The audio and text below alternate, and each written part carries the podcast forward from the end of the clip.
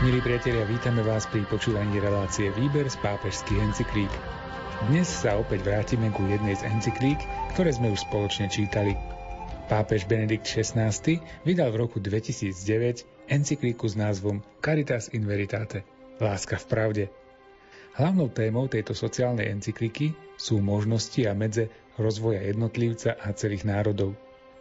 My si dnes vypočujeme čítanie a komentáre z druhej kapitoly dokumentu – Pápež úvahami vstupuje do témy ľudského pokroku v našej dobe. Zameranie sa len na prospech a zisk bez spoločného dobra ako najvyššieho cieľa, poukazuje pápež, nesie so sebou riziko tvorby novej chudoby. Pohodu pri počúvaní vám prajú tvorcovia relácie Miroslav Kolbašský, Anton Fabián, Jaroslav Fabián a Martin Ďurčo.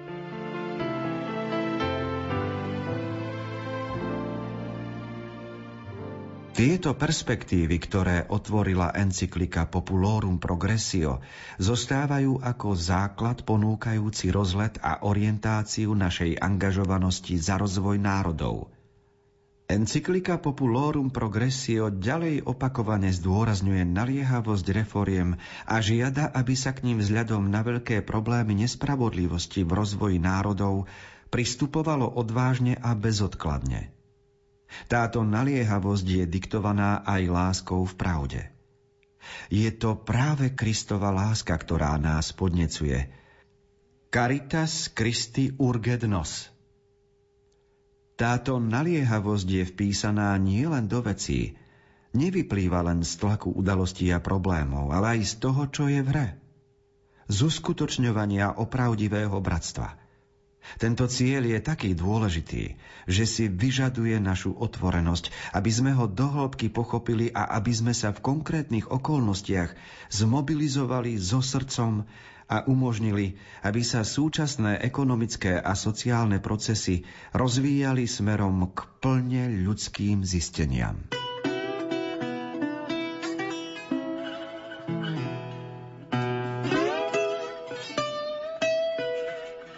Každá zo sociálnych encyklík pripomína naliehavosť reforiem, ktoré sú potrebné a tá naliehavosť nepochádza z jednotlivých postrehov pápežov, ale tá naliehavosť vystupuje jednak z toho, čo vidíme vo svete, ale je diktovaná aj láskou v pravde a to je to caritas in veritate, lebo v druhom liste Korintianom už Pavol Apoštol pred 2000 rokmi napísal krásnu vetu Caritas Christi urgednos, čiže Kristova láska nás pobáda, podnecuje k niečomu. A tak, ak má človek v srdci Boha, tak naozaj je otvorený aj citlivý pre Božie volanie, preto povolanie skutočne byť človekom doby a prispieť k rozvoju sveta a tým vlastne napomáha aj bratstvu medzi ľuďmi. Takže tá naliehavosť vlastne podčiarkuje myšlienku, že to nie je o maličkostiach, to nie je o bezvýznamných veciach. Aj keď uvažujeme, alebo aj keď sa modlíme, alebo čokoľvek robíme vo svete, to nie, že nič sa nedeje okolo nás. My veľa robíme, lebo odpovedáme na Božie požiadavky svojim konaním.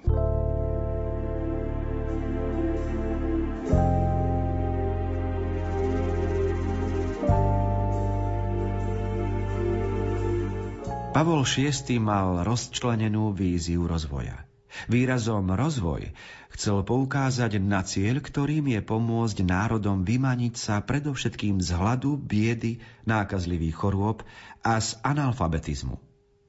Z ekonomického pohľadu to znamenalo ich aktívnu účasť za rovnakých podmienok na medzinárodnom ekonomickom procese. Zo sociálneho hľadiska ich rozvoj na solidárne a priemyselné spoločnosti. Z politického aspektu za konsolidáciu demokratických režimov, ktoré by boli v stave zaručiť slobodu a pokoj. Keď po toľkých rokoch pozeráme s obavami na vývoj a perspektívy kríz, ktoré po sebe v týchto časoch nasledovali, kladieme si otázku, do akej miery sa očakávania Pavla VI. splnili v tom modeli rozvoja, ktorý sa praktizoval v posledných desaťročiach. Uznávame, že boli opodstatnené obavy cirkvy o schopnosti čisto technologického človeka vedieť si postaviť realistické ciele a zodpovedne si slúžiť prostriedkami, ktoré má k dispozícii. Zisk je užitočný, keď je ako prostriedok zameraný na cieľ, ktorý dáva zmysel jednak v tom, ako ho získať, ako i v tom, ako ho použiť. Ak sa zisk stane výlučným cieľom, ak nie je správne dosiahnutý a nemá za posledný cieľ spoločné dobro, hrozí nebezpečenstvo, že zničí bohatstvo a vytvorí chudobu. Ekonomický rozvoj, ktorý si prijal Pavol VI, mal vytvárať reálny vzrast, dosiahnutelný pre všetkých a konkrétne udržateľný. Pravda je, že rozvoj tu bol a že naďalej je pozitívnym faktorom, ktorý vymanil z biedy miliardy ľudí a napokon priniesol mnohým krajinám možnosť stať sa účinnými aktérmi medzinárodnej politiky. Zároveň však treba uznať, že ten istý ekonomický rozvoj bol a naďalej je zaťažený deformáciami a dramatickými problémami, ktoré sú ešte vypuklejšie v súčasnej situácii krízy. Táto nás neodkladne stavia pred rozhodnutia, ktoré sa čoraz viac týkajú samotného osudu človeka, ktorý koniec koncov nemôže nebrať do úvahy svoju prirodzenosť. Technické sily na tomto poli, vzájomná planetárna prepojenosť, zhubný dosah zle používaných či dokonca špekulatívnych finančných aktivít na reálnu ekonomiku, mohutné migračné vlny, často umelo vyprovokované a potom neprimerane zvládnuté, svojvoľné využívanie prírodných zdrojov, to všetko nás dnes vedie k uvažovaniu o opatreniach, ktoré by ponúkli riešenie problémov. Mnohé sú nové, nie len vzhľadom na tie, čo riešil Pavol VI, ale tiež a predovšetkým pre ich rozhodujúci dosah na súčasné a budúce dobro ľudstva. Jednotlivé aspekty krízy a jej riešenia, ako aj možnosť budúceho rozvoja, sú čoraz viac navzájom prepojené a vzájomne sa podmienujú, čo si vyžaduje nové úsilie o jednotné porozumenie a novú humanistickú syntézu. Komplexnosť a závažnosť súčasnej ekonomickej situácie nás právom znepokojuje. No musíme s realizmom, dôverou a nádejou prevziať nové zodpovednosti. Vyžaduje si to od nás scenár sveta, ktorý potrebuje hlbokú kultúrnu obnovu a znovu objavenie základných hodnôt, na ktorých možno stavať lepšiu budúcnosť. Kríza nás zavezuje prehodnotiť našu cestu, stanoviť nové pravidlá, nájsť nové formy angažovanosti, zamerať sa na pozitívne skúsenosti a odmietnúť negatívne. Kríza sa tak stáva príležitosťou na rozlišovanie a nové plánovanie. Podľa tohto kľúča plného dôvery a nie rezignácie sa treba postaviť k ťažkostiam súčasného okamihu.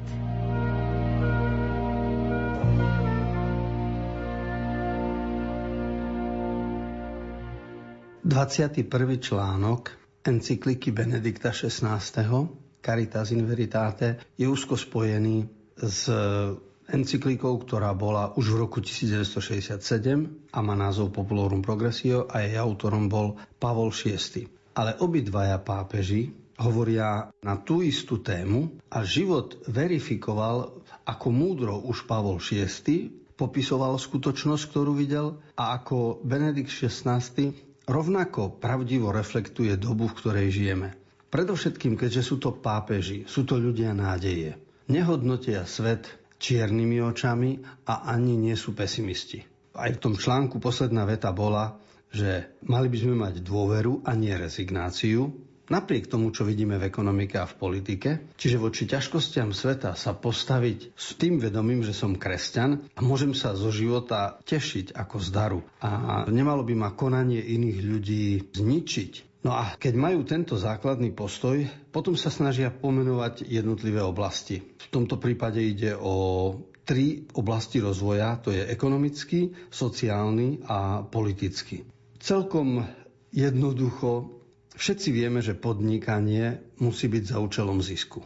Ak by zisk nebol, no tak to podnikanie by nebolo správne, niečo by mu chýbalo, niečo podstatné. Lenže, ako píše Benedikt, zisk je užitočný, keď je to prostriedok na niečo, čo má byť ešte ďalej. Ale keď zisk je videný ako cieľ, to znamená, že si človek pomýlil prostriedky a ciele a kto si pomýli prostriedky s cieľami, metodologicky robí tak závažnú chybu, že to musí skrachovať. A preto vidieť v zisku len cieľ a nevidieť v zisku prostriedok na rozvíjanie života je v hlavách súčasných ekonomov a politikov veľký nedostatok. No a tu je výhoda, že kresťanstvo jasne učí, človek by mal okrem zisku vidieť ešte aj blížnych, druhých ľudí a mal by vidieť aj hodnotu Boha, pred ktorým sa stáva zodpovedný aj za používanie zisku, ktorý vytvoril. A toto je to, čo vlastne dnes e, ľuďom chýba, pretože kráčanie iba za vidinou zisku spôsobuje okradnutie druhých ľudí. A to vidíme na rozličných finančných spoločnostiach, to vidíme v bežnom podnikaní. Ono nikdy to hromadenie na jednu kôpku nie je nevinné. Je to vždy na úkor niekoho, komu sme to vzali. Toto konanie, čo je v neprospech obyčajných ľudí a v prospech tých, ktorí majú kapitál, tak toto konanie nutne vedie spoločnosť ešte do väčšej krízy, než v akej sa nachádza. A potom my sme tu svedkami aj takých nenormálnych vecí, ako napríklad, že rodina nemá peniaze a že si požičia. Štát nemá peniaze a si požičiava milióny a robí to v súlade so zákonom. Vidíme to na Grécku, kam to došlo, keď štáty si požičiavajú a požičiavajú si za vysoké úroky a to znamená, že ľudia žijú v takom rozvíjaní sa sveta, ktorý je cestný. Pritom tí ľudia riešenie majú, ale ho neurobia, lebo tí, ktorí sú bohatí, by museli byť sami proti sebe. Totiž ľudský rozum vie presne aj ekonomicky, aj politicky, ktoré kroky by bolo treba urobiť, aké zákony vymyslieť, aby nikto nemohol druhého takýmto spôsobom zneužívať a teda dalo by sa aj zabrániť hromadeniu zisku v jedných rukách. A to by bol skutočný pokrok vo svete, ale znamenalo by to veľké zmeny v ekonomike a hlavne v politike. Zošli svoj oheň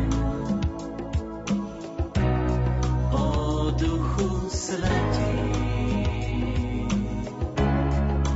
po tebe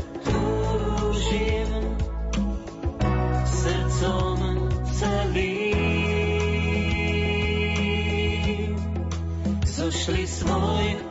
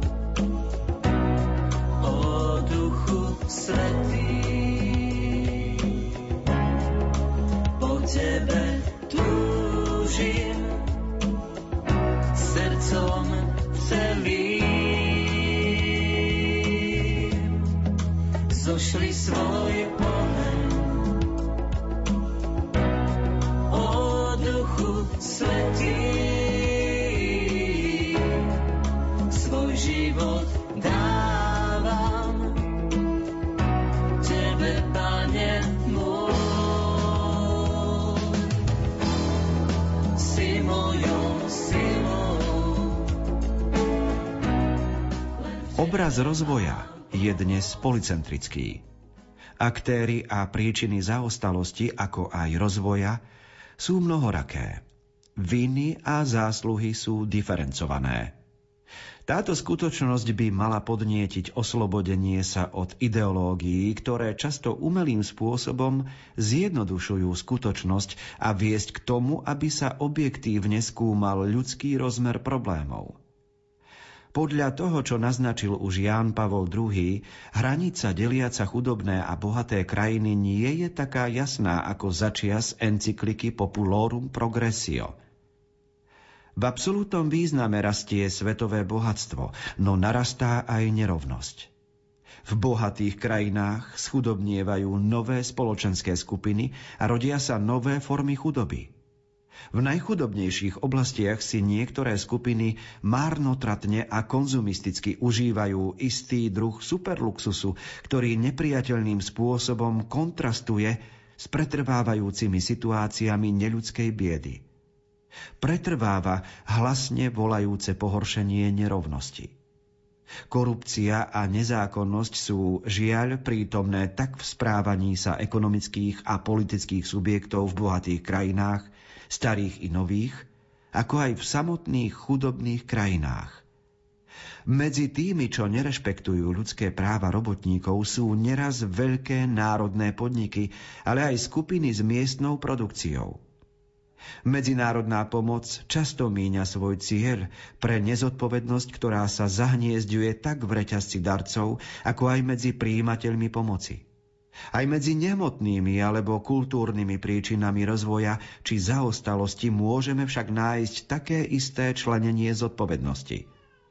Jestvujú formy prehnanej ochrany poznania zo strany bohatých krajín prostredníctvom príliš tvrdého uplatňovania práva na duševné vlastníctvo, zvlášť v oblasti zdravotníctva.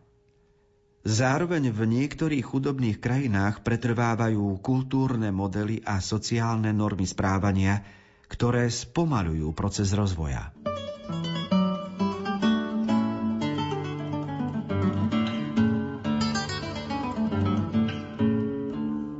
V 22. článku je iba konštatovanie toho, čo vidíme okolo seba, najmä keď ide o korupciu a nezákonnosť. Dôležité slovo, ktoré využíva Benedikt XVI je, že rozvoj dnes je policentrický, čiže mnohocentrický, čiže nie je to len v jednej oblasti, ale tých centier akoby rozvoja, respektíve našej sústredenosti sa kde je ten rozvoj najzaujímavejší, alebo práve naopak najkomplikovanejší, tak tých centier je viac, tým pádom je viacej oblastí, ako rozvoj sa posúva dopredu. No a bohužiaľ on vo všetkých oblastiach nachádza plusy aj mínusy. A jasne pomenúva, že či už ide o technické veci, hmatateľné, alebo aj o ľudské poznanie, alebo zdravotníctvo, sociálne veci, tak všade sa dá hovoriť aj o využití, aj o zneužití. Ale dôležité je, že tá hranica nie je jasná, to znamená, že priepas medzi chudobnými a bohatými sa iba rozvíja, namiesto toho, aby sa tá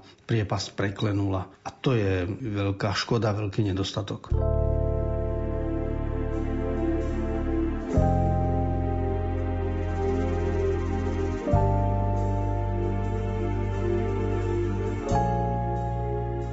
Mnohé oblasti našej planéty sa dnes rozvinuli, hoci problematickým a nerovnomerným spôsobom, vstupom medzi veľmoci určené hrať dôležitú úlohu v budúcnosti. Treba však zdôrazniť, že nie je dostatočné rozvíjať sa len z ekonomického a technologického hľadiska. Potrebné je, aby rozvoj bol predovšetkým pravý a integrálny. Východisko z ekonomického zaostávania, skutočnosť sama o sebe pozitívna – nerieši komplexnú problematiku ľudského rozvoja a to ani pre krajiny, ktoré sú protagonistami týchto postupov, ani pre krajiny už ekonomicky rozvinuté, ani pre tie, čo sú ešte chudobné a ktoré okrem starých foriem vykorisťovania môžu trpieť aj na negatívne následky vyplývajúce z rastu poznačeného deformáciami a nerovnováhou. Po páde ekonomických a politických systémov komunistických krajín východnej Európy a po zániku proti sebe stojacich blokov by bolo bývalo potrebné komplexné prehodnotenie rozvoja. Žiadal oň Ján Pavol II, ktorý v roku 1987 označil existenciu týchto blokov za jednu z hlavných príčin zaostávania rozvoja, keďže politika pohlcovala zásoby nevyhnutné pre ekonomiku a kultúru a ideológia zamedzovala slobodu. V roku 1991 po udalostiach roku 1989 žiadal aj o to, aby sa zánik blokov spájal s globálnym prehodnotením plánovania rozvoja. A to nie len v týchto krajinách, ale aj na západe a v tých častiach sveta, ktoré sa rozvíjali. Toto sa uskutočnilo len čiastočne a naďalej zostáva aktuálnou potrebou, ktorej treba učiniť zadosť a to možno práve využitím rozhodnutí potrebných na prekonanie súčasných ekonomických problémov.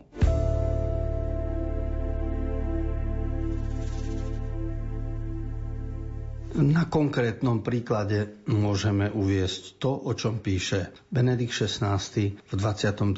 článku encykliky Caritas in Veritate. Totižto, keď hovorí, že proti sebe stáli bloky, to znamená sovietský, východná Európa, komunistický a potom západný, kapitalistický, tak tento stav do roku 1989 znamenal, že každý posilňoval svoju armádu, teda veľa peňazí išlo pre tanky. Veľa peňazí išlo do účasti, čiže veľa ľudí pracovalo v armáde.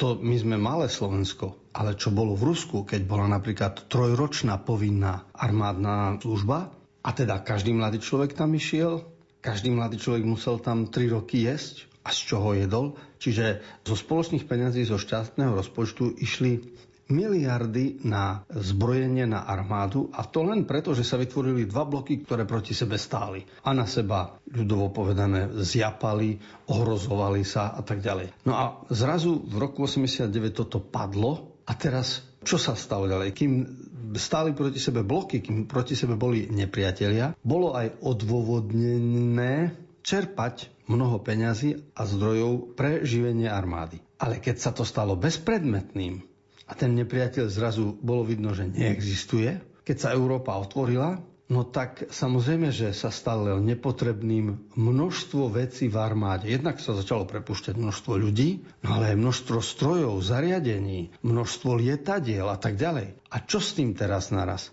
A množstvo budov, ktoré armáda má. No a to, čo nastúpilo, je vlastne korupcia pretože každý, kto mal nejaký prístup k informáciám, sa snažil zo spoločného, z toho, čo bolo kedysi armádne, získať pre seba, ale spôsobom už nie spravodlivým, ale väčšinou čo najlacnejšie, čo najšikovnejšie a tak ďalej. A tak vidíme, že tu ukazuje Benedikt XVI na, na rozvoj, ktorý bol nesprávny a neužitočný, lebo za 40 rokov, keď bloky boli proti sebe, tak ideológia pomáhala budovať. Hej, potrebujeme silnú armádu, my sa ich nebojíme, my im ukážeme a tak ďalej. No a takýmto spôsobom sa peniaze, ktoré by mohli ísť na rozvoj školstva, zdravotníctva, na rozvoj obyvateľstva v prospech človeka, idú vlastne bokom, idú do vzduchu pre konanie politikov a potom pre konanie ekonomov.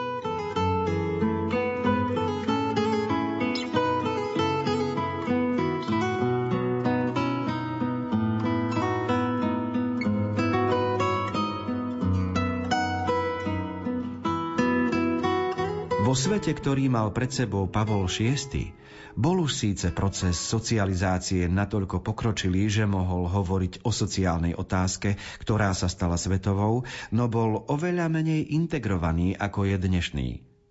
Ekonomické činnosti a politické funkcie sa vo veľkej miere odohrávali v tom istom priestore a mohli od seba viac závisieť. Produktívna činnosť sa uskutočňovala vnútri hraníc štátov a finančné investície do zahraničia boli skôr obmedzené, vďaka čomu politika mnohých štátov mohla ešte určovať priority ekonómie a istým spôsobom ovládať vývoj prostriedkami, ktoré mala zatiaľ k dispozícii. Z tohto dôvodu encyklika Populorum Progressio pripisovala ústrednú, i keď nie výlučnú úlohu verejnej moci – V našej epoche sa štát nachádza v situácii, keď musí čeliť obmedzeniam, ktoré jeho suverenite kladie nový medzinárodný ekonomicko-obchodný a finančný kontext, charakteristický aj vzrastajúcou mobilitou finančného kapitálu a materiálnych i nemateriálnych výrobných prostriedkov. Tento nový kontext pozmenil politickú moc štátov. Dnes slúžiaci aj lekciou, ktorú nám dáva prebiehajúca ekonomická kríza, ktorá vidí verejnú moc štátov ako priamo zainteresovanú naprávať chyby a nefunkčnosti, sa zdá realistickejšie aj opätovné prehodnotenie ich úlohy a ich moci, ktorú treba múdro zhodnotiť a doceniť, aby boli v stave, aj keď prostredníctvom nových spôsobov uplatňovania, čeliť výzvam súčasného sveta – s lepšie zameranou úlohou verejnej moci možno predvídať, že sa posilnia nové formy účasti na národnej a medzinárodnej politike, ktoré sa uskutočňujú prostredníctvom činnosti organizácií pôsobiacich v civilnej spoločnosti. Treba si prijať, aby zo strany obyvateľov týmto smerom viac rástla pozornosť a účasť na res publika.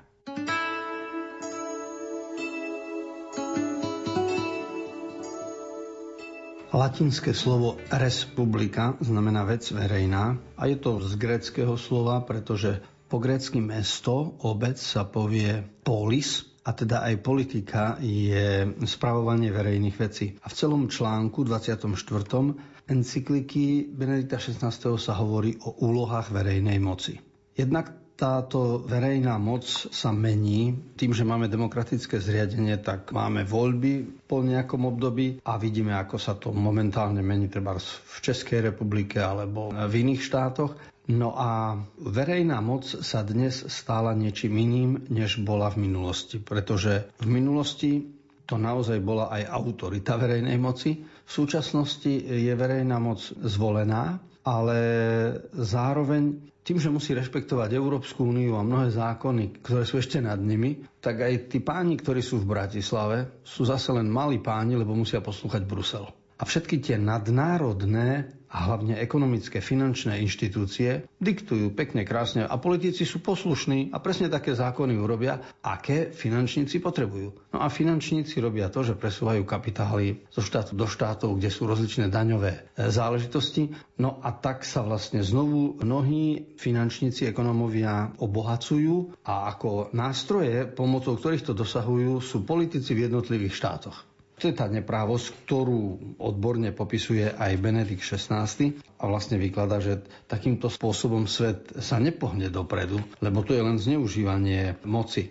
A hlavne verejná moc, my na nej máme účasť, pretože sa zúčastňujeme na voľbách, máme svojich poslancov a tak ďalej. Môžeme sa k tomu vyjadrovať, ale vždy aj ako kresťania sme vyzývaní k tomu, aby sme verejné veci a ich správovanie, aby sme nedávali od toho ruky preč, aby sme sa nesprávali pasívne, ale angažovali sa v tomto smere. Totiž je veľmi dôležité, aby medzi ľuďmi, čo sa do parlamentu dostanú, do akéhokoľvek, aj do miestneho, aj do bratislavského, aj, aj do bruselského, aby sa tam medzi nich dostali aj ľudia, ktorí majú svedomie a majú Boha v srdci.